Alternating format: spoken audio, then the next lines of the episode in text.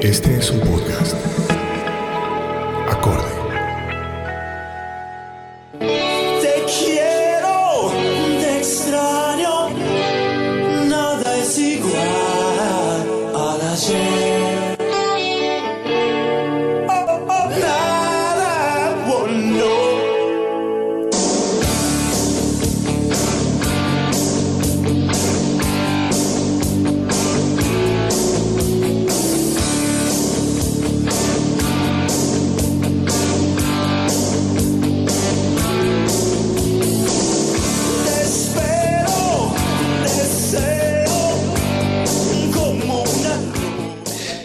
Esto es Entre Casa y hoy comenzamos con Miguel Mateos, un cantante argentino eh, que fue muy famoso a mediados de los años 80 en Colombia, quizás más famoso que en cualquier lugar del mundo, incluso más famoso que en su país. Sí. Eh, y hoy nuestra invitada es Sandra Borda. Entonces, eh, antes de hablar con Sandra, oigamos otro fragmento de Atado a un sentimiento. Mi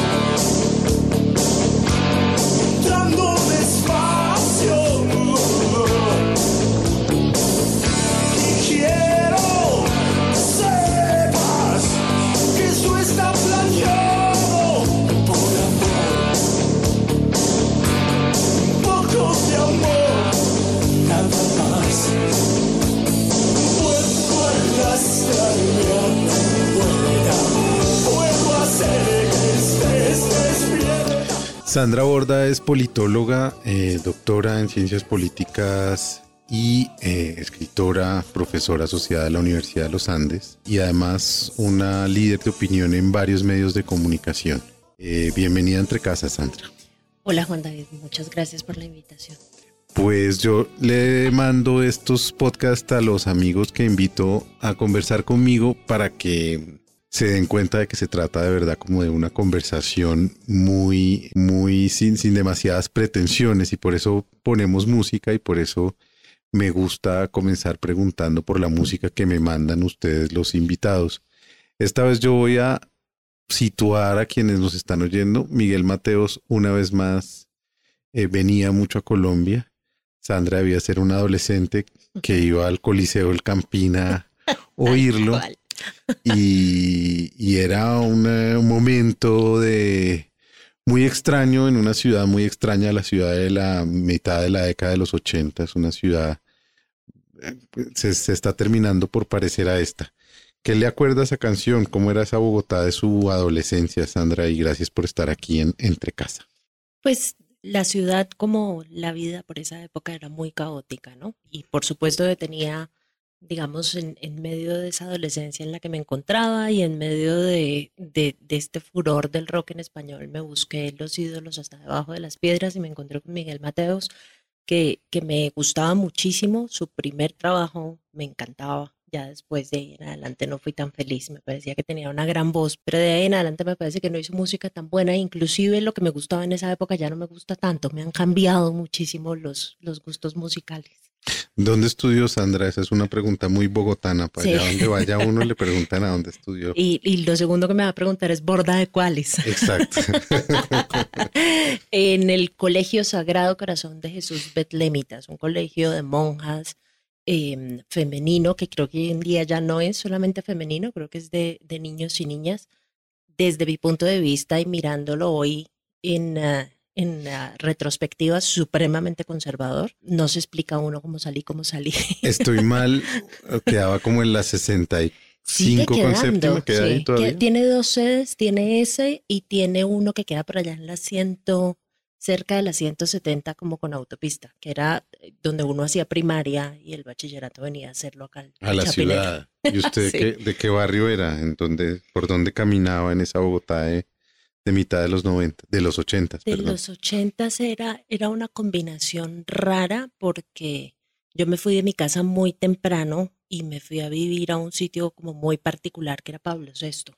Que es muy Y- chévere. Sí, y, y esa fue una época, pues chévere, intenso, eh, digamos, para ser adolescente, vivir en Pablo VI y vivir sin los papás es una cosa un poco complicada, pero Eh, pero estuvo muy bien, conocí gente súper interesante, la movida musical ahí era chévere. Sí, pero era un sitio difícil hoy en día, diría. Era duro, en Bogotá Mm. había muchas pandillas, Mm, era la época de los Billys, mm. de los conciertos como los de Miguel Mateos o los conciertos de conciertos, del inicio de la ciclovía, eh, bueno, de un montón de cosas ochenteras, em, pues que me imagino que, que hicieron parte de su educación sentimental y sin entrar en lo íntimo, ¿por qué? Porque se fue de la casa tan joven, que era lo que le estaba pasando en ese Ah, momento. en la no, el drama eterno de los hijos de los matrimonios separados. Yo era hija única, mis papás se separaron y primero intenté en un lado y luego intenté en el otro y no pude encajar muy bien.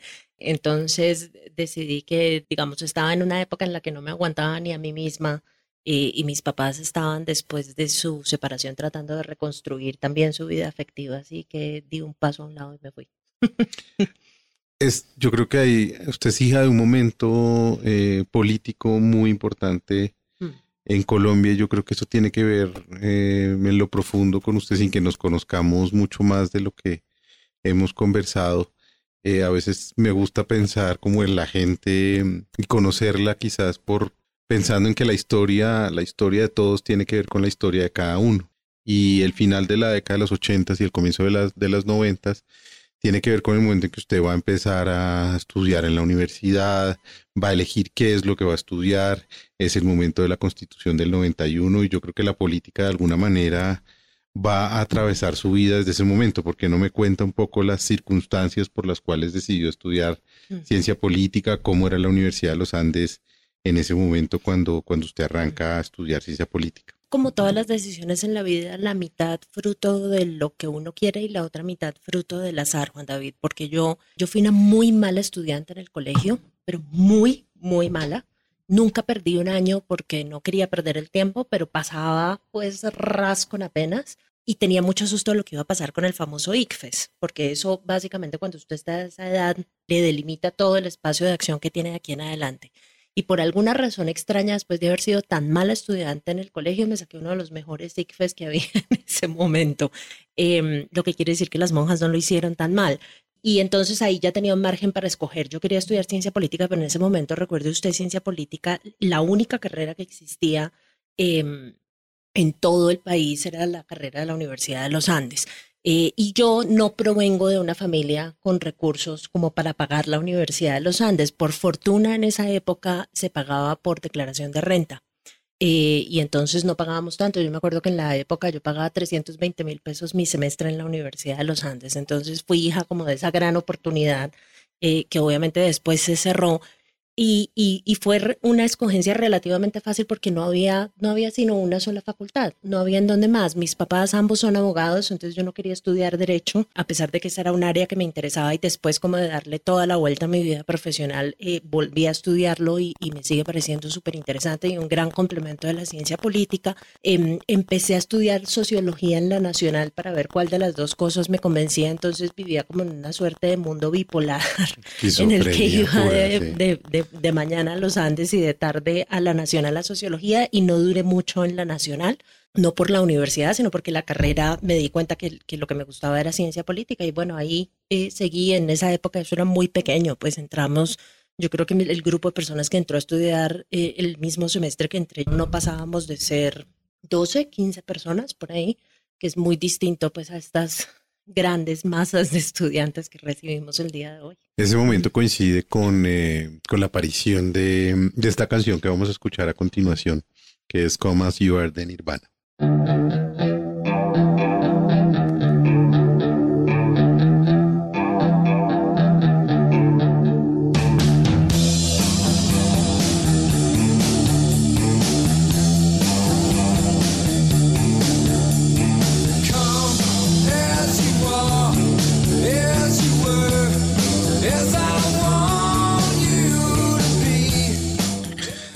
Decidí poner otra canción tan pronto es por lo mismo, porque creo que en el caso de Sandra las canciones que me envió son muy coincidentes con ciertos momentos de, su vida y creo que los, el comienzo de los noventas para quienes tenemos, no sé, entre 40 y 50 años, eh, es un momento muy raro en, una ciudad muy extraña, en una ciudad como levantándose de una gran resaca de violencia. Eh, una ciudad muy descompuesta, pero también una ciudad muy creativa, una ciudad llena de bares, en donde circulaba música de una manera sorprendente. No sé si usted vivió esa movida, esos años, esos bares, por la música que me manda, yo supongo que sí. Eh, ¿Puede hablarme un poco de, eso, de su época universitaria, de esa ciudad en la que usted se formó ya como, pues como adulta? Sí, yo creo que tuve como dos fases en la universidad. Una primera fase que fue esta fase como de encontrarme con Bogotá. Em, yo por haber estudiado como en un colegio de monjas, estaba un poco aislada de todo lo que pasaba. Eh, no tenía, tenía amigos, eh, sobre todo la gente con la que me movía en el barrio, pues, pero no era, eh, digamos, no, como que no se me habían abierto las puertas grandes de lo que pasaba en Bogotá culturalmente hablando. En la universidad ya uno conoce mucha más gente, Em, y digamos, inicialmente asistí a muchas de estas cosas y aprendí muchísimo, pero tengo que confesarle que la segunda parte de mi carrera sí es una etapa pues de puerta cerrada, biblioteca, ratón enclaustrado. Eh, total, porque, porque a mí me pasó una cosa rara con mi carrera y es que paulatinamente en la medida en que fui avanzando me di cuenta que me gustaba más y más y más, hasta el punto que cuando terminé la carrera sabía que quería dedicarme un poco. Tenía todavía algunas dudas, pero sabía que quería dedicarme a la vida académica. Entonces me, me fui enclaustrando y, y, tengo que reconocer a estas alturas del paseo que ese mundo de la rumba em, era un mundo en el que yo intentaba insertarme pues para, para encajar un poco socialmente, pero, pero yo no soy una gran fan de eso. ¿Quién o qué, quién o qué materia o qué circunstancia le abrieron las puertas de, de esa biblioteca Em, qué autores, qué libros, cuál fue el mundo que le descubrió el, el estudio de las ciencias políticas, por lo que usted dice, creo que era una disciplina bastante joven, por lo menos en Colombia, era todo y era nada, así que me imagino que tuvo maestros de historia, de literatura, es decir, qué fue lo que el mundo y quién le abrió el mundo de, ese enclaustramiento en el que en el que se iba a meter después. Yo, yo creo que eh, digamos, pasó una cosa rara y es que los primeros semestres nada me estimulaba, me parecía hartísimo, me parecía aburrido, eh, no me iba bien tampoco. Y luego aparecieron dos personas eh, en mi vida que cambiaron totalmente eso y además no solamente que me, que me enseñaron que me podía gustar, sino que me enseñaron que también era buena haciendo lo que estaba haciendo. Una de ellas que tristemente ya nos, no nos acompaña es Ana María Bejarano, em, que, que, era mi profesora de política comparada y, que digamos, me enseñó que, que, yo sabía hacer eso y que era buena haciéndolo. Digamos, es como es, ese momento en que los profesores identifican a un estudiante eh, que creen que es muy bueno, es, es, más importante para los estudiantes que para los profesores. Eh, y la otra persona fue Juan Tocatlián. Yo empecé eh, que para efectos de haberme dedicado a las relaciones internacionales, él es la persona decisiva. Yo empecé eh, a trabajar como asistente de investigación de él. Él era en ese entonces el director del Centro de Estudios Internacionales, que es el primer lugar en donde se hace investigación en temas internacionales en Colombia. Eh, y empecé a trabajar como su asistente de investigación y por ahí me fui metiendo. después lo conocí como profesor porque fui su monitora, pero realmente él nunca me dictó clase a mí. Em, pero pero ese, ese fue, e, ellos dos fueron tal vez las personas decisivas eh, para darme cuenta de que esto me gustaba y para darme cuenta, como le digo, además de que era, de que era buena. Los textos llegarían más tarde, porque yo tengo que confesar que esos textos de ciencia política a mí nunca me sedujeron profundamente. Me seducía mucho más lo que me ponían a leer los profesores de historia, que en esa época, usted sabe, historia como carrera todavía no existía en los Andes, pero era un departamento súper vibrante, lleno de una gente muy buena que acaba de llegar eh, de estudiar en, en, Rusia, Unión Soviética, ¿no? Y que tenía, venía con un material súper fresco y cosas súper interesantes para leer. Creo que si hubiese existido historia en ese momento en los Andes, seguramente habría salido historiadora porque me seducía muchísimo e iba muy entusiasmada a esas clases. Y por ejemplo, ¿qué autores de ese momento recuerda de historia, digamos, mm. descubrir, no sé? Barrington Moore me fascinaba. Eric Hobsbawm, me encantaba. Además es que sabe qué es lo que pasa con los historiadores, que los historiadores escriben muy bien. Entonces no le pasa lo que le pasa con los politólogos que dicen cosas muy interesantes, pero usted se quiere pegar contra las paredes tratando de descifrar qué es lo que está leyendo. Los historiadores son, son como, como armoniosos a la hora de escribir. Em, me acuerdo de ellos. Hay una mujer, esta Teda Scopol, que es como mitad historiadora y mitad eh, comparativista, que también me gustaba muchísimo. O sea, todo lo que leía y me su pasaba- programa era realmente encerrarse a, a- Uy, sí, a devoraba. estudiar, digamos, eh, Mm. ¿Qué? Historias nacionales, historias políticas, historias económicas, un poco cómo fue su Pues, formación, porque uno sí, se sí. autoforma en la Sí. universidad al final. Y, y sobre todo en esa parte de historia, uno era libre de escoger lo que quería. Yo me acuerdo muchísimo que las clases de, de alguien que perdimos en manos de la política, Juan Carlos Flores, me parecían absolutamente fascinantes. Perdimos entre grandes comillas, porque yo sé que hace un, tan- gran trabajo ahí, pero es que era muy buen profesor. Él dictaba Historia de América Latina 1, Historia de América Latina 2, y esas clases eran una cosa absolutamente fascinantes. Eh, la historia de la Unión Soviética en esta época, no estoy cometiendo un cabalismo, eh, de Hugo Facio era muy buena, muy, pero muy buena. Cine y América Latina que la dictaba Ana María Videgaín, que era una maravilla de clase. No, usted entre y escoja todas las historias afros de Adriana Maya. Bueno, o sea, es que en, historia en la Universidad de los Andes realmente había como montones de cosas por donde, por donde irse y creo que en una muy buena parte de mi formación de politóloga siempre ha estado muy teñida de esa formación de historiadora gracias a ellos. Ya vamos a entrar en, en el momento en que usted se va del país o se viaja, pero antes sí me gustaría que, que conversáramos de, de algo que, que va a aparecer después y que va a aparecer en, en este libro, y es que en el libro que usted está presentando en este momento, que se llama eh, ¿Por qué somos tan parroquiales? Una breve historia internacional de Colombia. Y es finalmente la idea de que si éramos un país, o usted creció en un país muy a- de espaldas al mundo. Es decir, usted est- está nombrando autores, está nombrando profesores, pero solo es por la vía casi de la universidad que aparece el mundo. Mm. Su vida, ¿qué tenía que ver con ese mundo? Digamos, el mundo, ¿cómo le había pasado a usted por delante? Sí, no, muy poquito, porque primero acuérdese que ese es todavía, nosotros, usted y yo todavía somos parte de la generación preglobalización, en la que esto de la que vemos hoy en día las clases medias viajando por todas partes todavía era, no era una realidad. Yo no vine a salir del país la primera vez, bueno, de muy chiquita fui a Miami, pues, pues eso no cuenta. Eso es como no salir. Sí, yo creo que, que la primera vez ya fue en la adolescencia, que no se me va a olvidar, fue la- cuando conocí Nueva York, que, que fue un momento así, pues de cambio brutal en la vida, pero, pero ya es, es estando en la universidad que empiezo a tener como un poco de contacto con el mundo, pero no tanto como tienen las generaciones de hoy en día. De tal forma que mi salida, yo siempre le comento a mis estudiantes, mi salida del país es una salida, por ejemplo, yo apliqué a universidades sin que existiera el Internet. Eh, acuérdese usted que en la Universidad de los Andes las cuentas de correo electrónico se abrieron por ahí que en el 95 Cinco, tal sí. vez, entonces yo todavía tengo una cuenta que es súper estándar, ese borda, no tengo ni números ni puntos ni nada. Em, entonces e- ese es un momento en el que apenas está uno asomándose al mundo, eh, pero todavía con muchas, muchas, muchas limitaciones. Entonces mi primera aproximación al mundo, mi primera ventana al mundo es a través de los libros, que eso pues es fundamental. A mí me gusta que haya sido así, eh, pero creo que la experiencia que tiene la gente de esta generación es totalmente distinta. Y ahí mismo que, que ya vio que iba a terminar, ¿empezó a buscar para dónde irse o No. pasó algo antes de No. aquí? No, yo no, yo realmente tengo que confesarle que yo terminé la carrera y no sabía muy bien qué era lo que quería hacer. Em, en ese momento en el que yo terminé la carrera, yo estaba trabajando, el director del Departamento de Ciencia Política y del Centro de Estudios Internacionales era Rodrigo Pardo y yo era su asistente de investigación.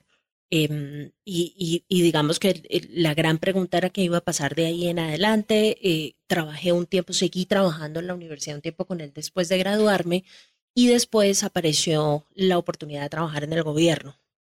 Eh, y me fui a escribirle discursos. Estamos hablando de San Pedro. Esto es Samper. Me fui a escribirle los discursos internacionales a Samper durante su último año y medio por ahí de, de administración, que fue una experiencia súper interesante. Ya se habían calmado las aguas del proceso 8000, ya estaban hacia el final del gobierno, entonces el trabajo era mucho más tranquilo y yo todo lo que hacía era escribir, eh, escribir discursos internacionales, era lo que sabía hacer. en ¿Y ese ¿Recuerda, instante. ¿Recuerda algo? ¿O ¿Alguna, alguna, no sé, Sí. alguna anécdota de ese momento? Escribir, tener que escribir un discurso internacional no Sí. es el oficio más eh, común del mundo. No, no era, pero, pero fue una cosa bien interesante. Fíjese que por cuenta de eso, eh, fui en la comitiva que acompañaba al presidente al último viaje que hicieron a Cuba. Acuérdense que éramos parte de los no alineados y que el intento era como aproximarse a los países agraviados por Estados Unidos eh, después de lo que había sucedido con el proceso 8000 em, y pues conocí a Fidel Castro.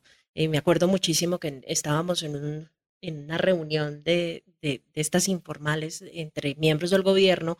Entonces Samper me llamó para que conociera a Castro y le dijo, mire, ella es la que me escribe los discursos. Entonces Castro se volteó y le dijo, claro, espérese, yo le presento a la que me escribe los discursos a mí. Y éramos dos mujeres físicamente igualitas, que es una cosa absolutamente increíble, altas, de, de, pelo castaño, no sé qué, muy, muy, muy parecidas. Y entonces le, le dice Castro a Samper algo así como, como menos mal, porque claro, se nota que no los escribe usted, ¿no? Pues esta mujer escribe muy bien y yo por allá en mis miserables 23 años no sabía ni qué contestar, pues estaba como súper abrumada con toda la experiencia, pero, pero creo que aprendí muchísimo. Aprendí sobre todo que no quería volver a trabajar en el sector público. Y es ahí donde descubrió que, digamos, sí. que se iba a dedicar a, a eso, sí. a ser internacionalista. Sí, supe, yo creo que lo de, lo de ser internacionalista en ese punto estaba definido. La gran pregunta era en calidad de qué. Y yo de, de la administración Samper salí a trabajar en el Rosario eh, y a dictar clase en el Rosario muy chiquita todavía. Eh, yo había hecho una especialización en estudios internacionales en los Andes, pero estaba todavía, estaba todavía muy joven y, con formación académica muy, eh, todavía muy primitiva, pues, eh, para estar dictando clase. Entonces dicté clase yo creo que un año y en un año o dos años, tal vez, no lo recuerdo bien, pero en ese escenario fue que descubrí que yo eso era lo que quería dedicarme, pues entonces hice todo el proceso de aplicación eh, para irme a hacer una maestría eh, a Estados Unidos. Siempre estuvo claro que me quería ir para allá porque era como el lugar en donde las relaciones internacionales eran como la de disciplina más dominante. Ahí empecé como a mirar para afuera más sistemáticamente. Bueno, hagamos una pausa y hagamos algo de oasis.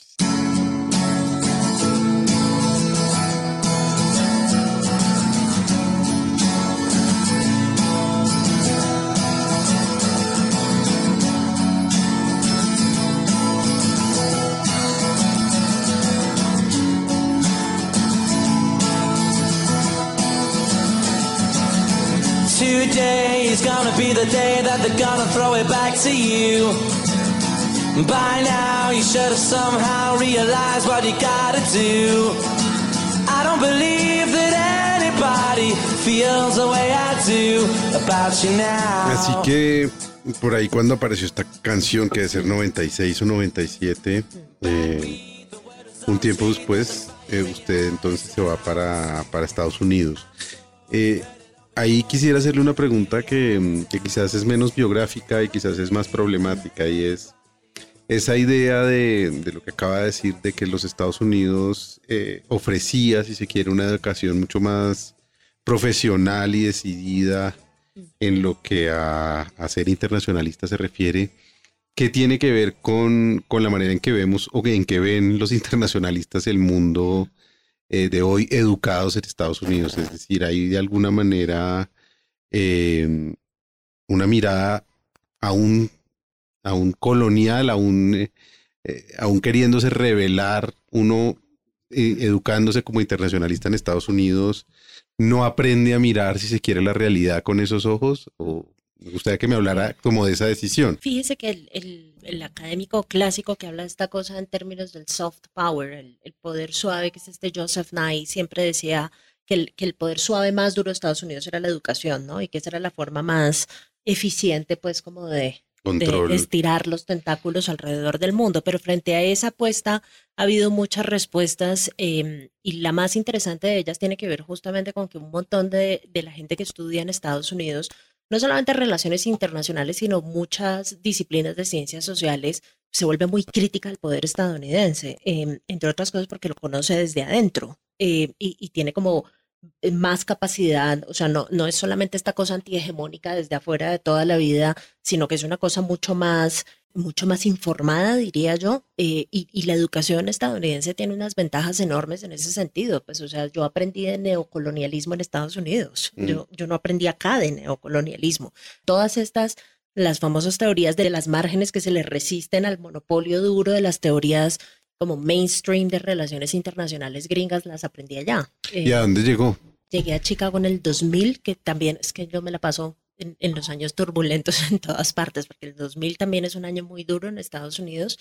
Llegué con un inglés todavía de bilongo y eso hizo las cosas muy difíciles y llegué a una universidad, pues, que estaba, le debo confesar que mis primeras semanas fueron semanas de miércoles, no voy a poder con esta vaina, eh, porque la Universidad de Chicago era una universidad, pues, sigue siendo una universidad, es la única universidad Midwest que pertenece a las Ivy League, eh, privada, como super élite, en fin, digamos, era, era una cosa un poco abrumadora al inicio, pero bueno. creo No, no, pero no se salte tanto. Está bien, bueno. no, no digo, no se salte tanto porque creo que no hay experiencia más rica narrativamente que la experiencia del Mm. inmigrante, quien Sí. llega a un lugar, eh, después todo resulta que, o más bien eh, desde la distancia todo se ve muy fácil, pero, pero me Mm. imagino que, que hubo una disciplina y una decisión de insertarse, eh, pues que, que fue dura, me imagino yo. Sí, solamente le voy a decir una cosa. El día que aterricé en Chicago, que además era la primera vez en mi vida que estaba en Chicago, yo no conocía a un ser humano en Chicago. El día que aterricé me di cuenta que llevaba una carpeta en la mano en la que tenía todos mis papeles de migración, todos mis papeles de admisión en la universidad, la dirección del hotel en la que me iba a quedar el primer día, absolutamente todo lo había dejado en la escala en Houston. Entonces, para, para que se dé cuenta cómo empezó ese asunto, hoy me río, pero ese día sufrí como nunca había sufrido en mi vida. Em, y, y acuérdese que esto es pre, yo no tuve celular en Estados Unidos mis primeros cinco años. eh, bueno, o sea, esto es, es todo muy, Sí, era muy incipiente la Muy globalización incipiente. total. Em, y además estaba llegando a un sitio que no conocía del todo bien. Hoy en día usted se va para alguna parte y entonces entra a Google Maps y ubica las cosas y después eh, mira los sitios a donde tiene que ir, como que se familiariza con el lugar mucho más eh, de lo que uno podía hacer en esa época. Yo realmente tenía muy poca información de a dónde estaba llegando. Y fue una etapa muy difícil porque, como le digo, yo no conocía absolutamente a nadie en Chicago. Entonces, yo creo que pasé esos, creo que esa creo que ha sido sus dos primeros meses antes de que me hiciera como amigos en la universidad, creo que han sido los dos meses más solitarios que he pasado en mi vida. O sea, pasaba días enteros sin dirigirle la palabra a ningún ser humano. ¿Y qué hacía? Lo, Escribía cartas. Empecé, no, no, mucho más básico que eso. Empecé por buscar el supermercado para ir a buscar las cosas para limpiar No, la casa. pero no, qué. extrañaba, no Uy, extrañaba. muchísimo, muchísimo. Yo me acuerdo, no había internet todavía en el sitio donde yo vivía. Yo no había comprado computador tampoco al llegar y me iba para un Kinkos, que usted sabe, son como estas papelerías con internet y demás, que costaba un infierno de plata, entonces tenía que durar muy poco tiempo y le escribía, me acuerdo muchísimo de estarle escribiendo a mi mamá con lágrimas en los ojos. Esto es terrible, dificilísimo, no sé qué voy a hacer. Hasta, hasta que finalmente me, me compré un librito en Lonely Planet y me fui a conocer Chicago a pie, en bus, em, y descubrir la ciudad fue una cosa que me tranquilizó muchísimo, como hacerme dueña de mis alrededores y, y, saber dónde quedaban las cosas que me gustaban, eh, en fin, y- es un proceso lento, pero, pero sí, no le voy a decir mentiras, dificilísimo. Hay algo que siempre mm, me he preguntado de la gente que, que es tan estudiosa, tan concentrada en sus propias cosas, y es que al final descubren algo que es cierto mm, desde, desde los griegos, y es que el conocimiento es compañía. Mm. Eh, esa fue su, digamos, ese fue su, su, su gran compañía en Estados Unidos. ¿Usted cuánto se quedó allá? ¿10 años? Diez ¿8 años? sí. Sí, porque, digamos, a pesar de que conocí mucha gente, eh, toda muy interesante, el problema es que esta carrera es una carrera muy solitaria y tiene que ser solitaria, digamos, no, no es fácil. Yo siempre les digo a, a mis, dos de mis hermanos son arquitectos, em, les digo, esta carrera es lo máximo porque usted puede ir haciendo figuritas y puede haciendo cosas y puede ir oyendo música o puede estar viendo televisión o puede estar charlando con alguien. Yo no puedo hacer eso. O sea, yo para trabajar necesito estar absolutamente sola, eh, ne- necesito como mucho silencio, lo cual lo vuelve también a un poco neurótico. em, entonces uno pasa mucho tiempo muy solo. Eh, en las bibliotecas, yo me acuerdo muchísimo que en esa biblioteca de la Universidad de Chicago, Frankenstein se llamaba, había un tipo que siempre se sentaba en la misma mesa donde yo me sentaba, más porque se vuelve un animal de costumbres, ¿no? Tiene que llegar a la misma mesa todos los días a sentarse y a adueñarse de su espacio. Yo creo que ese tipo y yo nos sentamos en la misma mesa a estudiar por un año y nunca nos dirigimos la palabra. Yo creo, me enteré que era un alemán por ahí porque alguna vez lo oí hablando con alguien, pero no más. O sea, ese es el nivel de, de aislamiento al que también lo somete a uno esto. Y la educación, la diferencia entre esa educación y la educación que había tenido en, en la Universidad de los Andes, ¿cuál es? Hmm, pues en esa época, mucha. Yo creo que hoy en día es menos, pero, pero le cuento una anécdota. Yo me fui convencida, por ejemplo, de que una de las cosas de las que más sabía era metodología de investigación. Y el primer examen de metodología de investigación que rendí, la primera actividad, pues que nos pusieron a hacer, que era una vaina como reodia, haga una pregunta de investigación, me la eché, pero miserablemente. No tenía ni idea de qué era lo que estaba haciendo. Em, yo creo que nuestra formación metodológica hoy en día es totalmente distinta y es, es, digamos, la distancia se ha cortado. Sentía uno que se le venía como la marea completa encima. Eh, desactualizado, desarticulado, como que la cultura de las ciencias sociales en Colombia es una cultura muy ensayística y muy informal, mientras que la cultura gringa de las ciencias sociales es una cosa mucho más sistemática, mucho más disciplinada, diría yo, aunque creo que eso es un poco, o sea, me debatiría mucha gente. Eh, es una cultura académica totalmente distinta y, y, el golpe, el golpe, digamos, intelectual, durísimo, durísimo. Y eso a mí me da risa porque aquí llega todo el mundo a estudiar en Estados Unidos como con cara de felicidad y no sé qué, y llegan ya cuando el golpe lo han tenido que pasar, porque a todo el mundo le pasa. Eh, y, y, y, creo, que, creo que eso es una experiencia que además le sirve a uno muchísimo como para bajarle a la arrogancia intelectual y, y ponerlo muy en su sitio. ¿Y culturalmente qué significó para usted estar en, en, en, Chicago y después en dónde estuvo? Estuve primero en Chicago, después estuve, empecé el doctorado en Madison, Wisconsin y lo terminé en, uh, en uh, Minnesota, en Minneapolis. En unos lugares bien frío. fríos, tranquilos. Sí. Eh, sí, no había nada más que hacer. Yo siempre les digo a mis amigos que estudian en Nueva York cómo hacen para concentrarse. Yo no hubiera podido estudiar en Nueva York nunca, me lo hubiera pasado en cine y en conciertos. Eh, en estos lugares hay mucha menos distracción, obviamente. Y, y digamos, culturalmente para mí fue una cosa súper interesante porque yo no conviví con comunidades latinas en Estados Unidos. Eh, yo no tenía, en ninguna de las tres universidades había un cuerpo estudiantil de latinos grande. Y eso me exigió insertarme como de lleno en, la cultura gringa y aprender muchísimos códigos sociales si quería pues tener grupo de amigos y si quería moverme, eh, que yo creo que me cambiaron, me cambiaron fundamentalmente. Yo creo que si hay un, una parte de mi vida que me haya eh, hecho como un gran, eh, una gran remoción y un gran revuelto de carácter, eso, eso lo hizo mi experiencia viviendo en Estados Unidos. Como ya lo habíamos dicho, el contacto que usted tenía con, con Colombia, bueno, empezó a, aumentar porque la globalización empezó a, a, correr más rápido y las comunicaciones avanzaron y tuvimos acceso a un montón de cosas que tampoco, digo, hace 15 años era bastante distinto a hoy.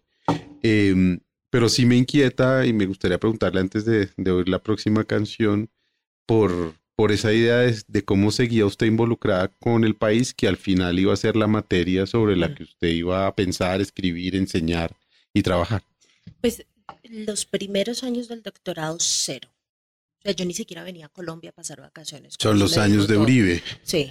No, es, es bueno, Pastrana, en una Uribe. muy buena parte y Uribe, sí pero, no venía ni por las curvas eh, y tenía además muy poco contacto porque yo no te, yo empecé a tener conexión a internet por allá los últimos dos años de mi doctorado. Yo no, yo le confieso que estaba muy aislada y creo que por motivos personales también como que no quería saber absolutamente nada de lo que estaba pasando y lo que hice, porque viajar desde Estados Unidos a otras partes del mundo era baratísimo en ese momento, sigue siendo más barato que viajar desde Colombia, pues, pero, pero lo que hice fue ahorrar dinero y viajar muchísimo. Entonces, cuando todos, todo el mundo arrancaba en diciembre o en las vacaciones de verano para sus, sus casas, yo me fui para el sudeste asiático y me fui, o sea, conocí todo lo que quería conocer desde hacía muchísimo tiempo. Por allá tuve un novio francés, entonces también me la pasaba metida en París todo el tiempo. Eh, yo viajaba muchísimo eh, y, y, no viajaba a Colombia. O sea, usted, para usted no era claro que iba a volver a no, trabajar desde aquí. No, no, y no lo fue sino hasta el último momento. Entonces oigamos a, a No Doubt para saber por qué Porque no hubo duda de regresar.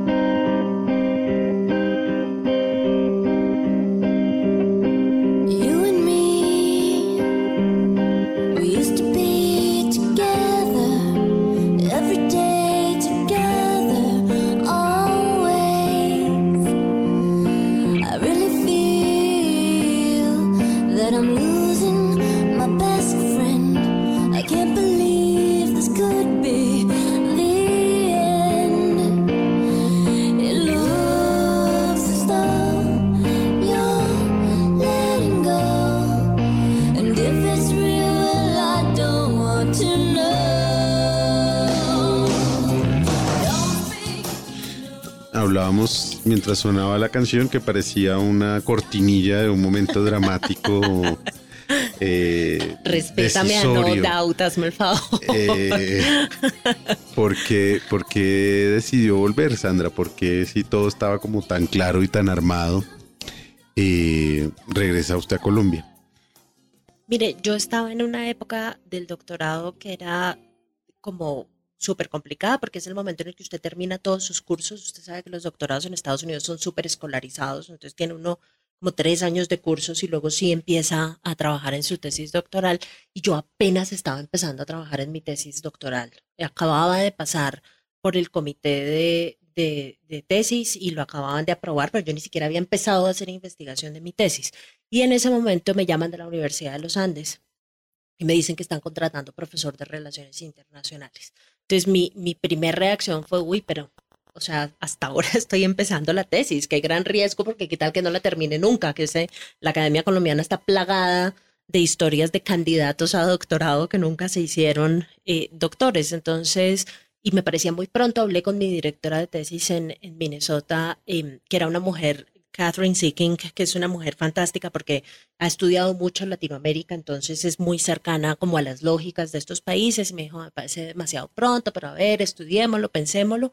Y hablé con, con el otro profesor que había sido mi mentor en la Universidad de Wisconsin y con quien, y quien me había traído a la Universidad de Minnesota, que era Michael Barnett, em, que ese sí era muy gringo y nada compatible con la cosa latinoamericana. Y me dijo, me dijo, vea, usted cuando era mi estudiante en Wisconsin era la mejor estudiante que tenía y por eso me la traje a Minnesota. Para mí no es ningún buen negocio que usted se vaya a trabajar a Bogotá, Colombia. O sea, eso es como eh, el- el- la reputación de los profesores en Estados Unidos se, se basa también en el éxito de sus estudiantes en el sistema universitario gringo. Y por supuesto que, que la estudiante que él había decidido eh, mover un de un lugar al otro. a- Sí. Uy, sí, la cara de Al Coliseo decepción. cubierto el campín donde Sí. se presentaba Miguel Sí, Mateos. terrible. la- no se me va a olvidar nunca la cara de decepción que hizo él. Era como, ay, no puede ser. O sea, todos estos recursos invertidos, además porque acuérdese, yo fui becada toda mi vida en Estados Unidos. Entonces era como esta sensación de todo el mundo puso todos estos recursos y todo este tiempo y toda esta cosa y usted va a terminar en Bogotá, Colombia. O En sea, Pablo ¿qué es esta cosa? sí. Em, pero creo que ahí poco a poco.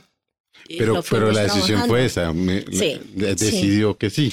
Yo, y todavía no tengo muy claro por qué, ¿sabe? Em, porque a veces lo que le pasa a la gente es que entra al mercado laboral estadounidense y no le va bien y entonces decide regresar, que eso es lo que normalmente pasa, pero yo ni siquiera alcancé a entrar al mercado laboral estadounidense, que era lo que más le enojaba a él, porque ni siquiera tuve la oportunidad de saber si me iba bien o me iba mal en el mercado laboral. Em, pero a mí la perspectiva de trabajar por allá en la Universidad de Wichita me parecía tenaz. O sea, dije, esta, esta vaina, después de haber vivido hijo mil años en Madison, Wisconsin y en Minneapolis, Minnesota, no, no me resisto, digamos, más pequeñez de esta, digamos. Em, porque esas ciudades, pues son ciudades fantásticas para familias con hijos, porque hay montones de zonas verdes y entonces usted puede hacer barbecues y montones de vainas, pero pues yo era una, eh, era, sigo siendo una mujer soltera que necesitaba como un montón de estímulos culturales por todas partes y vivir en esos sitios me parecía fatal.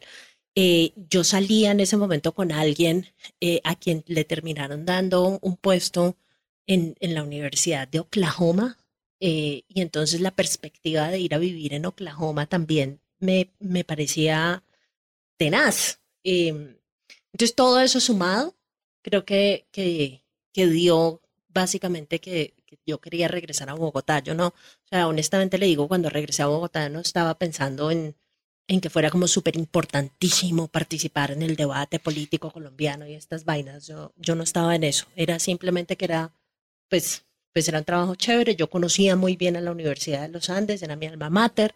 Eh, todo el mundo me conocía allá. eh, tenía muchas ganas de que regresara. eh, y yo después de 10 años también tenía como un poco de cansancio gringo.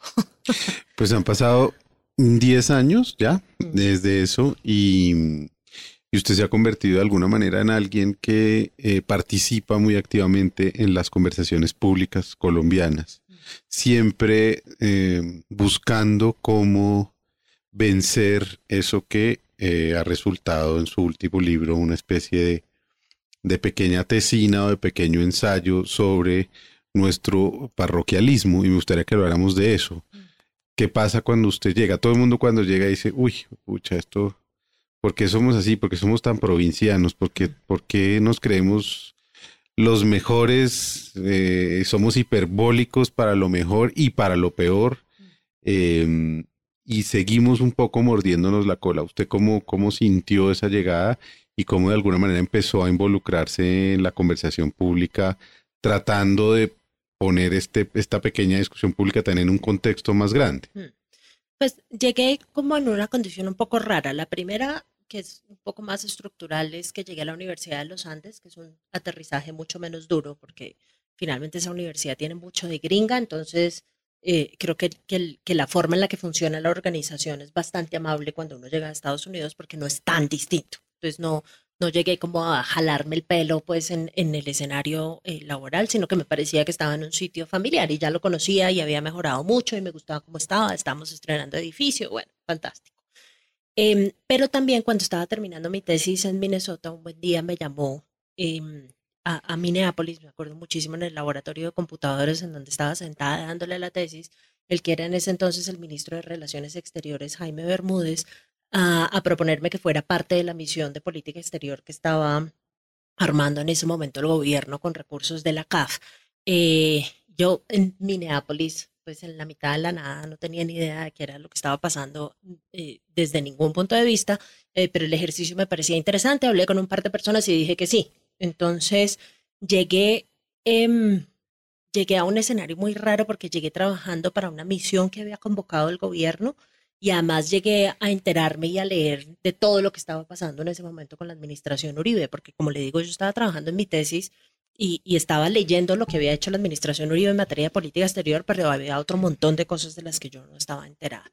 Em, y entonces fue una relación, una relación un poco rara con, con el entorno cultural del momento, porque llegué y me encontré como esta ola de patriotismo rarísima, la gente usando manillas con la bandera de Colombia y los soldados haciendo señas en las carreteras y todo el mundo como perdidamente enamorado de un concepto de nación rarísimo que yo no terminaba de entender.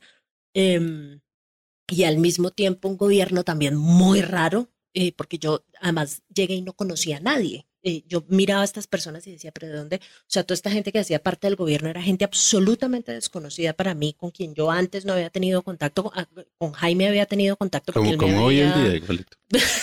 sí, para- prácticamente.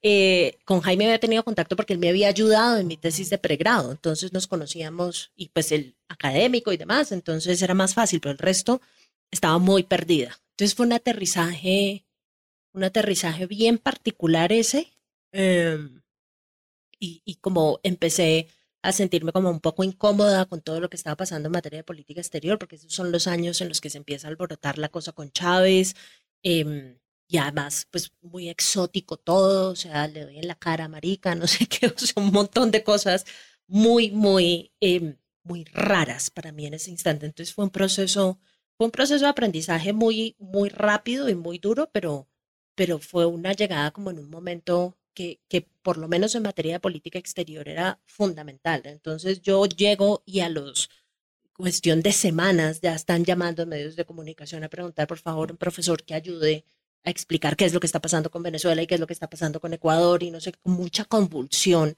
con los vecinos y como una relación con Estados Unidos que todavía no se terminaba de entender bien. Entonces había un montón de espacio para decir cosas. Pero usted es una internacionalista extraña porque al final eh, participa del debate también con cierta mm, digamos, con ciertos atisbos emocionales, con eh, teorías distintas, con eh, comparaciones que tienen que ver con el mundo cultural. Es decir, eh, hay una especie de, de nuevo internacionalismo que coincide, me parece, también con el cambio de, del gobierno Uribe a Santos sin que ninguno de los dos sea el culpable del cambio, Sí. Solamente quiero decir. eh, pero sí coincide ese momento en que usted irrumpe en el- la discusión pública con un país en donde se va a empezar a hablar de una manera distinta, me parece, durante ocho años. Mm.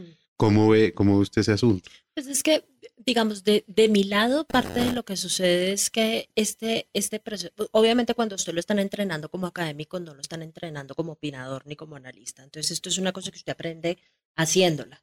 Em, y y- y un- algo de lo que yo me di cuenta muy temprano es que para uno generarle interés a la gente y para comunicarse con la gente necesitaba hacer uso de herramientas eh, de muy diversa índole que no pasaran, digamos, por el, por, por, por el lenguaje académico que resultaba tan denso eh, y tan difícil de entender para la gente. Entonces, eh, ese trabajo que yo empiezo a hacer en los medios de comunicación a veces lo entiendo como un trabajo de traducción eh, y trato, trato de no hacerle violencia a las ideas como están, eh, digamos, trabajadas originalmente en los textos de política exterior o de relaciones internacionales, pero sí me parece importante que si uno quiere que la gente se involucre en la conversación, pues no es una buena idea alienarla a punta del lenguaje técnico. Em, eh, y eso inclusive lo hago en, en- en- en el salón de clase. Yo creo que eh, uno necesita generar empatía de otras formas. Entonces empiezo a hacer uso de un montón de recursos, eh, además para no aburrirme, porque es que la literatura de relaciones internacionales a veces es un poco agotadora. Entonces empiezo a leer otras cosas y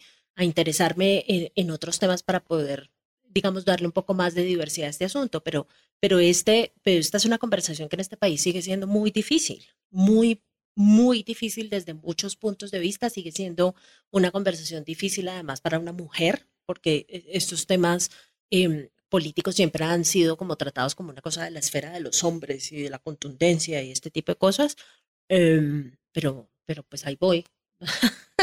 Claro, y eso no le ha traído, digamos, la una especie como de, de no desprecio porque es muy fuerte la palabra, pero digamos como de quitarle seriedad a su trabajo como académica, esa irrupción en la vida pública, esa participación en las redes, Mm. esa implicación en debates que sobrepasan, insisto, la disciplina internacionalista para hablar de Mm. nuestra vida como una materia de discusión importante, no como un asunto banal y pueril, Mm. Desde el consumo de la dosis mínima hasta la sexualidad, qué sé yo. Sí. En muchos lugares parece que Colombia a veces la discusión pública flaquea, es, es, eh, Mm. tiene, que, tiene que hablarse eh, sobre ciertas cosas, pero al tratar de hablar de otras, Mm. eh, usted no es bienvenido, usted no puede hablar de eso, un país conservador. Sí. Me gustaría que fuéramos terminando hablando de, de eso, de ahora publica usted un libro, un libro que al final es breve, está publicado o está circulando en las librerías, lo está cogiendo cualquier persona que se va a montar en un avión o que se va a vacaciones o que le llama la atención. Es decir, como que se ha popularizado usted de alguna manera. Mm. Y eso, ¿cómo le ha, o sea, qué le, qué le ha afectado en su vida o qué le ha significado, es la palabra que quería usar en su vida? Pues fíjese, hay reacciones de todo tipo. Hay colegas, em, y tristemente diría yo que son en la gran mayoría hombres, em, académicos que piensan que esto que yo hago sí es un ejercicio de banalización del conocimiento em, y que me censuran y me censuran duro, digamos. Em, yo, yo hay una parte de eso que creo que es cierta, eh, porque efectivamente digamos, la conversación que se da en los libros y en los textos académicos y en las conferencias académicas es una conversación que no es accesible a todo el mundo, que no, es, que no está disponible para la discusión pública. Yo creo que esa conversación a ese nivel tiene que seguirse dando y que hay gente que tiene que seguir ahí produciendo conocimiento de punta eh, sin preocuparse necesariamente porque todo el mundo lo entienda. Yo esa tarea que hacen esos académicos la defiendo a capa y espada pero también creo que hay otros que debemos hacer otras cosas, porque si no eh, vamos a terminar condenados a los anaqueles eh, de las bibliotecas eh, sin, y particularmente en el caso de los cientistas sociales, eso es importantísimo, sin, sin estar eh, como en la discusión eh, de todos los días. Ahora, estar en la discusión de todos los días tiene unos problemas enormes. Em, tiene, tiene los, el problema, por ejemplo, eh, de que de que la gente pues siente en un momento determinado que usted es propiedad de ellos eh, y que entonces le pueden decir qué es lo que puede decir y qué es lo que no puede decir, cómo se tiene que comportar y cómo no se tiene que comportar. Y se convierte esto en un ejercicio de aprobación y desaprobación constante que a mí me parece tenaz. Em, hay gente que tiene la piel mucho más gruesa y, y- y no le vale y pues sigue adelante y no tiene ningún problema. Yo le tengo que confesar que a mí eso me da durísimo. Eh, y todos los días eh, a, Twitter, por ejemplo, le he cogido pánico eh, porque siento, sien- en, la medida en que aumentaron el número de seguidores, siento como esta, esta constante necesidad de autocensurarme y de mantenerme muy a raya. No volví a hacer chistes, yo era amiguísima de andar diciendo bobadas em, en Twitter, pues pensando que eso era como la conversación que tiene uno con los amigos en, mientras se toma un trago y ya decidí que eso no se puede hacer. Eh, más, digamos, hay un ejercicio como de disciplinarse mucho en ese sentido, eso tiene un costo personal enorme también, pues ya lo dijo usted con lo de la dosis mínima eh, y en otras ocasiones he dicho cosas que, que digamos, al- al- a la parte gruesa, grande y mayoritaria del conservatismo en este país no le cae bien y reaccionan con una violencia bárbara. Em, pero pues, digamos, parte de lo que yo creo que, que, que, que hay que hacer es, es producir esas discusiones. Claro, hay una parte como en los extremos de la discusión que usted no controla, que es la parte de los insultos y demás, pero, pero más hacia, hacia el centro se produce una discusión que yo creo que es una discusión em, importante y útil. Eh, no, no sé si me la quiera pasar toda la vida haciendo lo que estoy haciendo ahora. Cada vez participo medios en me- menos en medios de comunicación porque me, eh, por ejemplo, la discusión con políticos a veces me agota, eh, me agota mucho. Prefiero sentarme a discutir con gente que ha trabajado los temas y que ha investigado y demás. La discusión con políticos a veces me parece, me parece que ni siquiera es útil en ocasiones. Em, y bueno, eso es, eso es un ejercicio ahí como de, de, de ecualizar todo el tiempo que, cómo, cómo se va comportando la opinión y cómo se va eh, comportando uno. Pero, pero a mí el trabajo en medios en general, sobre todo cuando es un trabajo bien hecho, cuando, cuando se construyen discusiones rigurosas, que no por ser rigurosas son pues elevadas, elevadísimas, pero, pero pueden ser discusiones serias. Cuando pasa todo eso y, y en algunos escenarios uno se encuentra eso, a mí me parece un trabajo chévere. Yo voy a terminar eh, antes de además de, de, de poner una canción que es para terminar, que es Last Goodbye de Jeff Buckley, preguntándole por algo que hemos hablado y que aparece en la introducción de este libro que publica Crítica, la editorial Crítica, que se llama ¿Por qué somos tan parroquiales? Una breve historia internacional de Colombia. Y es la irrupción de una pequeña pero significativa clase media que podemos representar los dos, eh, que además coincide con nuestra generación, creo. Mm. Eh, ¿Qué tan difícil ha sido para usted ser de clase media, mujer, moderna, en un país que parece una vez más hoy, en 2019, resistirse a que, a que avancemos, a que, a que dejemos de discutir lo mismo, a que dejemos de, de estar implicados en la misma conversación que nos quieren eh, imponer, porque, porque hay un programa para imponernos eh, conversaciones. No dejo de pensar en, en la escena que ocurrió en Bogotá hace un par de días, en donde un hombre eh, increpó y casi le pega a un par de muchachos por estar tomándose las manos en un centro comercial, que me parece que es el símbolo máximo de la clase media, Sí. de la posibilidad de existir, de, de expresarse, de, de ser urbanos, de ser eh, diversos y ser iguales al mismo tiempo.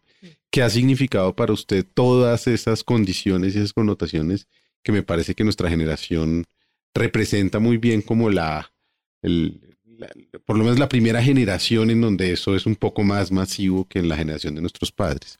Sí, y, y genera unas tensiones loquísimas. Yo, a mí, para mí todo eso significa, tiene implicaciones distintas. El, mi, mi, mi condición clase media colombiana es una condición que yo abrazo constantemente, eh, sobre todo porque, digamos, no me invade desde ningún punto de vista un espíritu arribista, teniendo en cuenta lo que han hecho las élites de este país. Es como me siento inmensamente agradecida de no ser parte de ellas, digamos. Hay una parte de la responsabilidad de todo el desastre político que ocurre en este país, em, que, que corre por cuenta de ellas y que al menos me siento un poco liberada de no, de, no estar involucrada en eso. Entonces, em, digamos, hago, hago parte de lo que alguien llamaría una élite ilustrada, que es esta cosa del- de, los profesores universitarios, no sé qué, pero, pero eso es otra cosa totalmente distinta. En un país como este, tristemente, las élites ilustradas no son las mismas élites económicas eh, y, y- y bueno, hay que vivir con eso.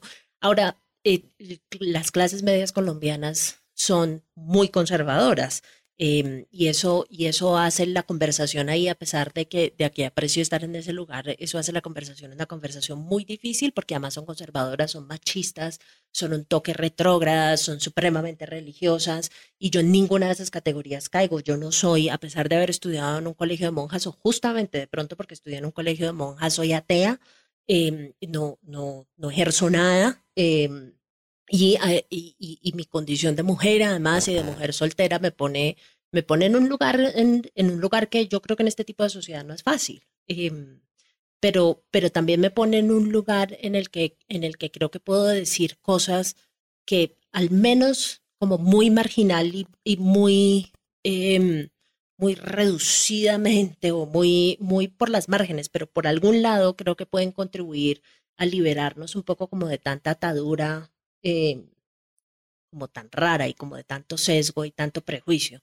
Em, entonces, pues digo cosas desde donde estoy, las digo todo el tiempo eh, y sé que eso, eso produce como reacciones negativas de parte de alguna gente, pero, em, pero creo que, que, que eso, es, eso es parte de, lo que, de la utilidad del espacio que he conseguido para hablar.